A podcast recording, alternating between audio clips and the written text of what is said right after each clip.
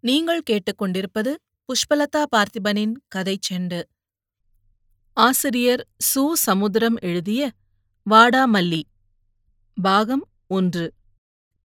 அத்தியாயம் பதினாறு. சந்தடி சாக்கில் வீட்டுக்கு ஓடி வந்த சுயம்பு அந்த பேருக்கு ஏற்ப தன்னைத்தானே புதிய வடிவத்தில் படைத்துக் கொண்டிருந்தான். தலையை பாப் செய்து அசல் பெண் போலவே தோன்றினான். அந்த பாப் தலையிலும் ஒரு சிவப்பு வளையம் பிடரியில் ரிப்பன் கட்டுகள் பிராவோடு கூடிய ஜாக்கெட் அதை பாதி மறைத்த முந்தானை பாவாடை நாடா தெரிந்த சேலைக்கட்டு இரத்த சிவப்பான குங்குமம் வெளியே அதிர்ந்து போய் நின்ற அப்பாவையோ அண்ணனையோ கவனிக்காமல் கை வளையல்களை கலகலப்பாக்கி கண்ணாடியில் இரண்டு பக்க இடுப்புகளையும் பார்த்து அங்குமிங்குமாய் அந்த அறைக்குள் உலவிக் கொண்டிருந்தான். ஆறுமுகப்பாண்டி அப்பாவையே பார்த்தபோது அவர் தம் பிடித்து நடந்தார். மூச்சை மூக்கில் மட்டும் வைத்திருப்பவர் போல் முகத்தை நிமிர்த்திக் கொண்டே நடந்தார். முதுகை காட்டிய சுயம்புவை தன் பக்கமாய் திருப்பி தன் முகத்துக்கு எதிராய் வைத்துக்கொண்டு நிதானமாக கேட்டார். புயலுக்கு முன் வரும் ஒரு அமைதி. பதுங்கி கேட்டார். ஏ சுயம்பு சேலை அவுருடா. ஜாக்கெட்டை கழட்டுடா. மாட்டேன். ஏன் மாட்ட? ஏன்னா நான் பொம்பளை. கேர்ள். இப்ப அவுக்க போறியா இல்லையா? மாட்டேன். நீங்க செய்த தப்புக்கு நான் எதுக்கு தண்டனை அனுபவிக்கணும்? என்ன தப்புடா செய்த? என்னன்னு தெரியாது. எப்படின்னு சொல்ல தெரியல. தத்துவம் பேசுறீங்களோ? சரி இப்போ சேலைய அவுக்க போறியா மாட்டியா? உயிரை விட்டாலும் விடுவேனே தவிர சேலைய விட மாட்டேன். கூட கூட பதிலளித்துக் கொண்டிருந்த சுயம்பு எம்மா! என்று கத்தியபடியே கீழே கிடந்து கையை காலை ஆட்டினான். மல்லாக்க தூக்கி போட்டால் கரப்பாம்பூச்சி எப்படி ஆடுமோ அப்படி ஆடினான். இதற்குள் பிள்ளையாரின் வலது கால் சுயம்புவின் விழாவில் மீண்டும் உதைத்தது. அவன் எய்யோ போனானே என்று வலது பக்கம் புரண்டபோது பிள்ளையார் இடது காலால் ஒரு உதை உதைத்து அவனை இடது பக்கம் புரட்டினார். உதைத்து உதைத்து அவனை அந்த அறைக்குள் உருட்டிக்கொண்டே இருந்தார். இதற்குள் ஆறுமுகப்பாண்டி அவனை கழுத்தை பிடித்து தூக்கி நிறுத்தினான். அவனை அந்தரத்தில் கொண்டு போய் நிறுத்தினான். பிள்ளையார் தீர்மானமாக கேட்டார். சேலைய அவுக்குறியா இல்லையா? பெரியவன் நீ அவன் சேலைய தொடப்படாது. ஒன்று அவன் சேலைய அவனாவே கழட்டி போடணும். இல்லனா இந்த இடத்திலேயே குழி வெட்டி அவனை புதைக்கணும். அவனை கீழே போடு. கீழே விழுந்த சுயம்புவிடம் பிள்ளையார் அவன் இரண்டு கால்களிலும் ஒரு காலை வைத்து அழுத்தியபடியே கேட்டார். சேலைய கழட்டுடா. நான் பொம்பல கழட்ட மாட்டேன். கடைசியா கேக்கேன். எப்ப கேட்டாலும் சரி. பிள்ளையார் அந்த கதவை தாழிட்டார். அவனை பெறுவதற்கு முன்பு எப்படி உடம்பில் ஒரு முறுக்கு வந்ததோ அப்படி அவருக்கு வந்தது. ஒரே எத்து ஐயோ! என்று சுயம்பு கீழே படுத்தான். ஆறுமுகப்பாண்டி அவன் கழுத்தில் தன் பாதத்தை வைத்துக்கொண்டு கீழே போட்டு அழுத்தினான். அதட்டி கேட்டான் எல இப்ப சொல்லு இனிமேல சேலை கட்டுவியா? கட்டுவேன். ஏக்கா ஐயோ என் கழுத்து போச்சே. என் தலை போச்சே. இவன் இப்படி சொன்னா கேட்க மாட்டான்டா. இரும்பு கம்பி எடுத்து சூடு பண்ணிட்டு வாடா. பலமாக தட்டப்பட்ட கதவை திறந்து கொண்டு ஆறுமுகப்பாண்டி வெளியே ஓடினான். உள்ளே அலறி அடித்து ஓடி வந்த மரகதமும் வெள்ளையம்மாவும் சுயம்புவை புரட்டிக் கொண்டிருந்த பிள்ளையாரை தடுக்கப் போய் தாங்களும் அடிவாங்கினார்கள் அவரோ தனது கையும் காலும் ஒடியப் போவது போலவும் ஒடித்துக் கொள்ளப் போவது போலவும் இயங்கினார். சுயம்புவின் வாயிலே கால் குத்து. முகத்திலே கைக்குத்து இடையே வந்த பெண்களுக்கு விலா குத்து. ஒரு பெரிய மரத்தை குறிவைத்து கோடாரியால் இடைவெளி கொடுக்காமலே அரை மணி நேரம் முன்னாலும் பின்னாலும் இயங்கும் அந்த கையே இப்போது ஒரு கோடாரியாகி கீழே மரம் போல் கிடந்த சுயம்புவை வெட்டிக் கொண்டிருந்தது. கல்லு மண்ணான கரடுமுரடு நிலத்தில் கூட ஒரு அடி ஒரு வினாடி கூட நிற்காமல் மணிக்கணக்கில் உழவு செய்யும் அவர் கால்கள் அவன் உடம்பை உழுது கொண்டிருந்தன. சுயம்புவும் இப்போது புலம்புவதை விட்டுவிட்டு ஒரு வைராகியத்தோடு அப்படியே கிடந்தான். இதற்குள் ஆறுமுகப்பாண்டி வந்தான். வலது கையில் சாதுவான மரப்பிடி அதன் முனையில் நீண்டு வளைந்த கம்பி அதன் முன்பக்கம் இரத்தக்கட்டி பிள்ளையார் சுயம்புவை தூக்கி நிறுத்தியபடியே கேட்டார் இலே சேலையை எடுக்கிறியா? சுயம்பு இப்போது தலையை மாட்டேன் என்பது போல் ஆட்டினான். வெள்ளையம்மா பித்து பிடித்து நின்றாள். மரகதம் நெடுஞ்சான் கிடையாய் விழுந்து அண்ணனின் கால்களை கட்டிக் கொண்டாள். மோகனா வெளியே அண்ணியின் பக்கத்தில் அவளைப் போலவே வெறுப்போடு உதட்டை பெருக்கிக் கொண்டு நின்றாள். ஆனாலும் சித்தப்பா சித்தப்பா என்று ஓடப்போன பொடிப்பயலை தாய்க்காரி தடுக்கவில்லை. பிள்ளையார் அழுத்துப் போனபோது ஆறுமுகப்பாண்டி முன்னே வந்தான். அமைதியாக கேட்டான். டேய் சுயம்பு இனிமே சேலை கட்டுவியா? ஆமா நான் தலையாட்டுற அண்ணன்காரன் கால்களை இறுக்கிப் பிடித்த மரகதத்தின் கைகளை மிதித்துக் கொண்டே முன்னேறினான். கையில் உள்ள இரும்பு முனையை சுயம்புவின் காலில் வைத்தான். புடவை மூடிய முட்டியில் வைத்தான். அங்கும் இங்குமாய் நெளிந்த இடுப்பின் இரு பக்கமும் வைத்தான். ரிப்பன்கள் கட்டிய பிடரியில் வைத்தான். புசுங்கிய வாடையோடு பட்ட இடமெல்லாம் புசுங்கியது. ஒவ்வொரு சூட்டுக்கும் ஒரு கேள்வி. டேய் சேலை கட்ட மாட்டியே? ஒவ்வொரு கேள்விக்கும் ஒரு பதில். கட்டுவேன். கட்டுவேன் என்பது மாதிரி தலையாட்டும் பதில். ஆறுமுகப்பாண்டியின் கால்களை மரகதம் அசையவிடாது பிடித்துக் கொண்டபோது பிள்ளையார் பெரிய மகனின் வேலையை மேற்கொண்டார். ஒரே குத்து சுயம்பு வாயில் ரத்தம் ஒரே சூடு தோள்பட்டையில் வைத்த கம்பியை எடுக்கவில்லை எரிந்த புகை மறையவில்லை. மரகதம் ஆவேசமாய் எழுந்து ஓடி வந்து அப்பனை கீழே தள்ளினாள். அவள் கையிலிருந்த இரும்பு கம்பியை சூலாயுதம் போல் பறித்தாள். கீழே விழுந்த அப்பனை நோக்கி அதை கொண்டு போகப் போனாள். அவரோ அந்த பிள்ளையாரோ ஏமழா நிக்க? போடு சூடு போடு. இந்த கோலத்தை பார்க்காம இருக்க என் கண்ணுல சூடு போடு என்றார். உடனே அவள் அந்த கம்பியை இன்னொரு கைக்கு மாற்றி எந்த கை அப்பனுக்கு சூடு போட நினைத்ததோ அந்த கையிலேயே சூடு போட்டாள். சதை சதையாய் தன்னைத்தானே பொசுக்கினாள். புகை புகையாய் சுட்டாள். இதற்குள் மூலையில் சாய்ந்து கிடந்த மரகதம் கத்தினாள்.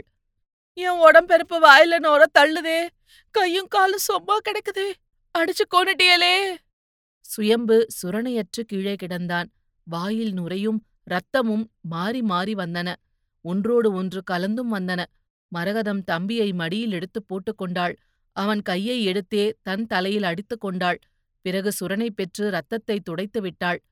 கை கால்களை பிடித்து விட்டாள். துடைக்க துடைக்க ரத்தம் பிடிக்க பிடிக்க சதைகள். வெள்ளையம்மா ஒப்பாரி போட்டாள். சுயம்புவின் முகத்தோடு முகம் முட்டி விம்மி விம்மி பேசினாள். நீ எப்படி இருந்தாலும் நான் உனக்கு தாய்தாண்டா என் வயித்துல பிறந்தது எப்படியும் இருந்துட்டு போகட்டுமே. உங்களுக்கு என்ன வந்துட்டு? என் ராசா என் சீம தொறையே என் செவ்வரளி பூவே உன்னை கொல்லு கொல்லுன்னு கொன்னுட்டானுவளே நீ பிழைப்பியாடா? அப்பனும் மகனும் சுயம்புவையே பார்த்தார்கள். அவனுக்கு லேசாய் தெளிவு வந்தது போல் கண் திறந்ததும் இருவரும் அந்த அறையை விட்டு வெளியேறினார்கள். திண்ணையில் ஆளுக்கொரு பக்கமாக சுவரில் சாய்ந்தார்கள். வீட்டுக்கு வெளியே வேப்பமரத்தடியில் ஒரே கூட்டம் உள்ளே வர யோசிக்கும் கூட்டம். முற்றத்தில் தம்பி சண்முகம் பக்கத்தில் அவர் மனைவி உள்ளே இப்போது மரகதம் தம்பிக்கு உபதேசிப்பது கேட்டது. சரி நீ எடுக்காட்டாலும் என்னையாவது எடுக்க விடு என்ற யாசக பேச்சு விம்மல் வெடிப்பு இப்படிதான் நல்ல பிள்ளையா நடந்துக்கணும் என்ற முடிவுரை. பிள்ளையாருக்கும் லேசாய் தெளிவு. முற்றத்தை பார்த்தார். பத்தாண்டு கால பகை போய் சின்ன வயதிலாடிய தெல்லாங்குச்சி ஆட்டமும் கிளித்தட்டு விளையாட்டும் மனத்தில் வியாபித்தன. தம்பியை பார்த்து கத்தினார். ஏல சண்முகம் உன் வீட்டுக்குள்ள வாரதுக்கு யாருக்கிட்டடா யோசனை கேட்கணும் இதுல தாண்டா நீ பிறந்த? சண்முகம் மனைவியோடு திண்ணைக்கு வந்தார். அண்ணனின் கழுத்தை கட்டிக்கொண்டு அலறினார். பிள்ளையார் தம்பியின் தலையை வருடிவிட்டபடியே தழுதழுத்த குரலில் பேசினார். ஒருத்தனை இழந்துட்டாலும் இன்னொருத்தனை வாங்கிக்கிட்டேன். அந்த வரைக்கும் சந்தோஷம். வயசானாத்தான் புத்தியே வருது. ருக்மணி உள்ள போய் நீ சேனை கொடுத்த உன் மகனோட அலங்கோலத்தை பாருமா எந்த நேரத்துல பெத்தேனோ? வெளியே நின்ற வேப்ப மரத்தடி கூட்டத்தில் ஒரு பெரிய சத்தம் கேட்டது. அந்த சத்தத்துக்குரியவர் உள்ளே வந்தார். ராமசாமி கிழவர். உக்காரம் மச்சான். அவர் உட்காரவில்லை. சுயம்பு கிடந்த அறைக்குள் போனார். பத்து நிமிடத்திற்குப் பிறகு திரும்பி வந்தார். அந்த காலத்து பஞ்சாயத்து தீர்ப்பு போலவே திட்டவட்டமாய் பேசினார். சுயம்பு தானா செய்யல. எந்த ஆம்பளைக்கு அப்படி சேலை கட்ட மனசு வரும்? வளையல் போடுன்னு யாராவது சொன்னா கூட நமக்கு எப்படிப்பட்ட கோபம் வருது? ஒருத்தன் அதுவும் உனக்கு பிறந்தவன் இப்படி ஆயிட்டா? முன்னா ஏதாவது சூட்சமம் இருக்கும். பேய்க்கு பார்த்தாச்சு. இனிமையாவது நோய்க்கு பார்க்கணும். எனக்கு ஒண்ணுமே ஓட மாட்டேங்குது மாமா. அதுக்கு காரணம் நீ அவனை எதிரியா பாக்குறியே தவிர அவனுக்குள்ளேயே ஏதோ ஒண்ணு.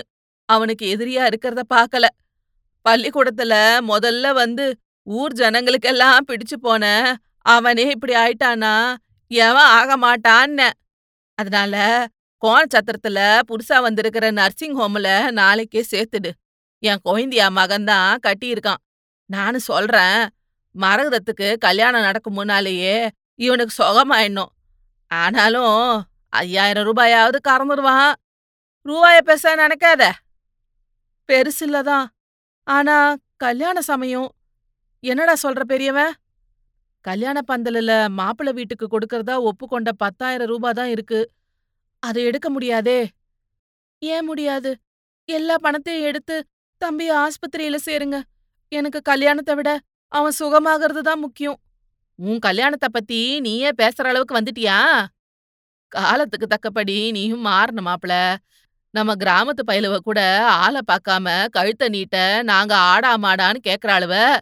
மரகதத்த பெத்ததுக்கு நீ குடுத்து வச்சிருக்கணும். கத்திரிக்காய்னு சொன்னதால பத்தியும் முறிஞ்சிடாது. சரி காலையில வாரேன் ரெடியா இரு. ராமசாமி கிழவர் போய்விட்டார். பிள்ளையார் உள்ளே திரும்பி பார்க்காமலே பிடரியில் வாய் இருப்பது போல் பேசினார். எழே மரகதம், உம்மாவ அவனுக்கு தவிட்ட வச்சு ஒத்தடம் கொடுக்க சொல்லு. உனக்கு வராது, அந்த மூதேவிக்கு தான் வரும். நல்ல கைராசி.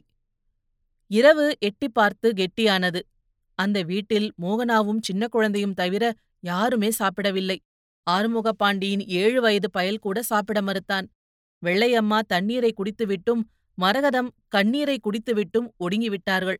சுயம்பு அக்காள் அறையில் மல்லாந்து கிடந்தான். மரகதம் அவன் தலையை வருடி வருடி கதை சொன்னாள். தந்தைக்காக சாம்ராஜ்யத்தையே துறந்த ராமன், தமையன் சொல்லை தட்டாத பாண்டவத் தம்பிகள், எல்லாவற்றையும் கேட்டுக்கொண்டிருந்த சுயம்பு இடையிடையே தெரியுதக்கா ஆனா முடியலையே என்றான். அடுத்த பத்தி அறையில் ஆறுமுகப்பாண்டியின் மனைவி கோமளம் தேக்கு கட்டிலில் உருச்சாய்த்து படுத்திருந்தாள். ஒரு பக்கம் இருவயது மகள், மறுபக்கம் ஆறுமுகப்பாண்டி. சின்ன பயல் சித்தப்பா பக்கம் போய்விட்டான். ஆறுமுகப்பாண்டியாவது கண்களை மூடிக்கொண்டு தூங்காமல் கிடந்தான். கோமளமோ கண்களை மூடாமலே கிடந்தாள். அடுத்த ஆண்டு மைத்துனன் கல்லூரிக்கு போக முடியும் என்று கனவு கண்டவள், இன்று அந்த கனவு சிதறியதை கண்கூடாக பார்த்துவிட்டாள். இனிமேல் தனது தங்கைக்கு அவன் கணவனாக முடியாது என்பதை கண்டறிந்ததும், அவள் மனம் அந்த குடும்பத்துடன் கட்டப்பட்ட பந்தத்தை அறுக்க முயற்சி செய்யவில்லையானாலும் அவிழ்க்க முயற்சி செய்தது. அவள் மனம் அந்த முயற்சியில் சில உண்மைகளை அல்லது உண்மைகள் போன்றவற்றை தேடிக் கண்டுபிடிக்க புறப்பட்டன. அப்படி காணக்காண பெற்றவர்கள் தன்னை பாழும் கிணற்றில் தள்ளிவிட்டார்களோ என்ற எரிச்சல், புகுந்த ஊரிலும் பிறந்த ஊரிலும் தலைநிமிர்ந்து நடக்க முடியாதே என்ற வேதனை. ஆபீசராயிருக்கும் அண்ணனை கட்டியவளிடம், என் மைத்துனனோ இன்ஜினியராக்கும் என்று மார்த்தட்ட முடியாமல் போன மனக்கவலை. இந்த சுயம்புவால் தனது பிள்ளைகளின் எதிர்காலமும் பாதிக்கப்படலாம் என்ற தொலைநோக்கு கவலை. ஐயாயிரம் ரூபாய் அழவேண்டியதிருக்கே என்ற உடனடி கவலை. எல்லாவற்றிற்கும் மேலாக, மைத்துனனுக்கு வந்தது மணவாளனிடமும் இருக்குமோ என்ற சந்தேகம். இல்லற வாழ்க்கையில் ஏக்கங்கள் இல்லையானாலும் அழுத்தமான தாம்பத்திய உறவு கிடைக்காமல் போயிருக்குமோ என்ற கேள்வி. முதலிரவில் கூட இந்த ஆறுமுகப்பாண்டி சினிமா கதாநாயகன் போல் தன்னை கைகளில் ஏந்திக் கொள்ளாமல் துண்டை கடித்துக்கொண்டு நின்றது கூட ஓரளவு பொட்டை செயலோ என்ற விரசமான சிந்தனை. ஒரு தடவை சைக்கிளில் பின்னால் இருந்த தான் முன்னால் உட்கார சினுங்கிய போது அவன் ரோடு மறைக்கும் என்று சொன்னது இப்போது மனதை மறைத்தது. சிற்சில சிக்கலான சமயங்களில் குறிப்பாக மருமகள் மாமியார் மகா போரின் போது எல்லா கணவன்மாரும் செய்வது போல் இவன் தன்னை அழிப்பது கிடக்கட்டும், அடிப்பதற்குக் கூட கையை ஓங்காதது கூட ஒரு ஆண்மையற்றத்தனமோ என்ற எண்ணம். ஆக மொத்தத்தில் அவள் பிரச்சனை பரீட்சித்து பார்த்து கண்டறிய முடியாத விவகாரம். தம்பிக்கு வந்தது அவனைப் போலவே முகஜாடை கொண்ட அண்ணனிடமும் ஓரளவு இருக்கும் என்ற மனோவிகாரம். இன்றைய சண்டையில் கூட அவன் முத்துக்குமாரிடம் கெஞ்சினானே தவிர ஒரு மாவீரன் போல் மார்தட்டவில்லையே என்ற குறை. முறைப்பெண்கள் கிண்டல் செய்யும்போது கூட தக்க பதிலடி கொடுக்கத் தெரியாமல் அந்த பெண்களோடு பெண்களாய் சிரித்தவன், அப்போது ஏகப்பட்ட பொறாமை, இப்போது ஆற்றாமையாய் வெளிப்பட்டது. கூடவே ஊரில் தன்னை கண்களால் வளைய வளைய பிடித்த பலசரக்கு கடைக்கார பாண்டியனை கட்டியிருக்கலாமோ என்ற மறுபரிசீலனை. வழக்கத்துக்கு விரோதமாய் பேச்சு கொடுக்காமல் இருக்கும் மனைவியின் மனநிலை புரியாமல் ஆறுமுகப்பாண்டி தன் பாட்டுக்கு பேசினான். அவளை தன் பக்கம் இழுக்காமல் மறுபக்கமாய் படுத்திருப்பதையும் மாற்றிக் கொள்ளாமல் பேசினான். ஒரு நாளும் அடிக்காத உடம்பெறப்ப அடிச்சு நொறுக்கிட்டேன். என் கையால இடுப்புல தூக்கி வளர்த்த பயலுக்கு இடுப்புலயே சூடு போட்டுட்டேன். இனிமே அவன் எங்க தேறப் போறான்? எனக்கு என்னமோ சந்தேகமாவும் இருக்கு, பயமாவும் இருக்கு. நாளைக்கே நர்சிங் ஹோம்ல சேர்க்க முடியாதுதான். ஆனா எவ்வளவு ரூபா ஆனாலும் சரி, முடிவு தெரியற வரைக்கும் பாத்துட வேண்டியதுதான். பால் பொங்கி வரும்போது பானை உடஞ்சிட்டு என்ன பேச மாட்டாங்க? பேசுறதுக்கு என்ன இருக்கு? யார் யாருக்கு எது கொடுத்து வச்சிருக்கோ அதுதான் நடக்கும். எழுதா குறைக்கு அழுதா முடியுமா? ஆமா, உங்க பரம்பரையில வேறு யாருக்காவது இப்படி வந்திருக்கா? எனக்கு தெரிஞ்சு இல்ல. எதுக்காக இக்கண்ணா போட்டு பேசுறீங்க? காரணம் இருக்கு. ஒரு மனுஷனோட பரம்பரைய நினைச்சு பார்த்தா, அதுவே ஆதி அந்தம் இல்லாதது. என் தகப்பன் வழி தாத்தா, தாய் வழி தாத்தா, அந்த தாத்தாக்களோட தாய் வழி தாத்தா, தகப்பன் வழி பாட்டி, நினைச்சு பார்த்தா உலகம் முழுசலியும் நாம ஏதோ ஒரு வகையில, ஒரு கிளையில, ஒரு இலையா இருப்போம். ஆனா நமக்குத்தான் நம்ம தாத்தாவுக்கு மேல யாருமே தெரியாதே. மிஞ்சி போனா பூட்டி. நம்ம வேற நாமே தேடுறதில்ல. என்ன நீங்க பொம்பள மாதிரி புலம்புறிய? இதுக்கு பேர் புலம்பலா? பொம்பளைனாலும் ஆம்பளனாலும் மனசு ஒண்ணுதானம்மா? அம்மா அம்மா எப்ப பார்த்தாலும் நான் உங்களுக்கு அம்மா தான். தாய்க்கு பிறகு தாரோன்னு சும்மாவா சொன்னா? அதோட பொம்பளைய மதிக்க தெரியணும். அவளுவள அடிக்கிறவன் புருஷன் இல்ல. தாலிய லைசென்ஸா வைத்திருக்கிற வேட்டக்காரன். எங்க அப்பா கூட எங்க அம்மாவ திட்டுவாரு. அம்மா திருப்பி கொடுக்கறதையும் வாங்கிக்குவாரு. ஆனா எனக்கு தெரிஞ்சு ஒரு நாள் கூட எங்க அம்மாவ அவரு அடிச்சது கிடையாது. அவரும் சுயம்புவோட அப்பா தானே? இன்னிக்கு என்ன? உன் பேச்சு ஒரு மாதிரி போகுதுமா? பேசாம தூங்கு. உங்ககிட்ட இந்த மாதிரி வார்த்தைய தான் எதிர்பார்க்க முடியும். தள்ளிப்படுங்க. உன்ன தள்ள சொல்றியா? இன்னிக்கு நினைச்சாலும் அது முடியாது. என்னைக்குதான் அது முடிஞ்சுதான் நான் உன்ன சொன்னா நீ எதையோ சொல்ற? சரி, நீயே சொல்லு. தம்பிய நாளைக்கே சேர்த்துடலாமா? இல்ல தங்கச்சி கல்யாணம் முடியற வரைக்கும் இழுத்து பிடிப்போமா? எந்த நோய்க்கும் மருந்து உண்டு. ஆனா பரம்பரை நோய்க்கு கிடையாதாமே? ஆறுமுகப்பாண்டி அவள் தோளில் முகம் போட்டு அவளை தன் பக்கம் திருப்ப பார்த்தான். தீர்வு காண முடியாத வலிக்கு பெயின் கில்லர் போடுவது போல் வீட்டை உழுக்கும் அந்த பிரச்சனைக்கு ஒரு தற்காலிக மருந்து தேடினான். ஆனால் அவளோ அவன் பிடியிலிருந்து திமிரி இடைவெளி கொடுத்து படுத்தாள். அவன் அவளை மனதுக்குள் பாராட்டினான். பிடித்தவுடனேயே எதிர்பிடி போடுபவள் சுயம்பு மைத்தனனுக்கு ஏற்பட்ட கோளாறால் அந்த உணர்வே அற்றுப்போனாள். பாசக்காரி. ஆறுமுகப்பாண்டியால் தூங்க முடியவில்லை. அவனை ஆறுதல் செய்தும் ஆற்றுப்படுத்தியும் பேசும் மனைவியையும் பேசாமல் விட்டுவிட்டான். மீண்டும் அவனுக்கு தம்பியின் நினைவு வந்தது. அடித்த கையும் உதைத்த காலும் துடித்தன. முடியாத ஒன்றை முடிவாக்க நினைத்தபோது அந்த பயல் எப்படி துடிச்சானோ எப்படி தவிச்சானோ இந்த மாதிரி சமயத்தில் எல்லா பயல்களும் திட்டுறது மாதிரி அவன் ஒரு வார்த்தை திட்டுனானா இல்லையே இல்லையே. ஆறுமுகப்பாண்டி வாய்விட்டே புலம்பினான். என் தம்பிக்கு அண்ணனாகாம போயிட்டேனே போயிட்டேனே. கோமளம் பொறுமை இழந்தாள்.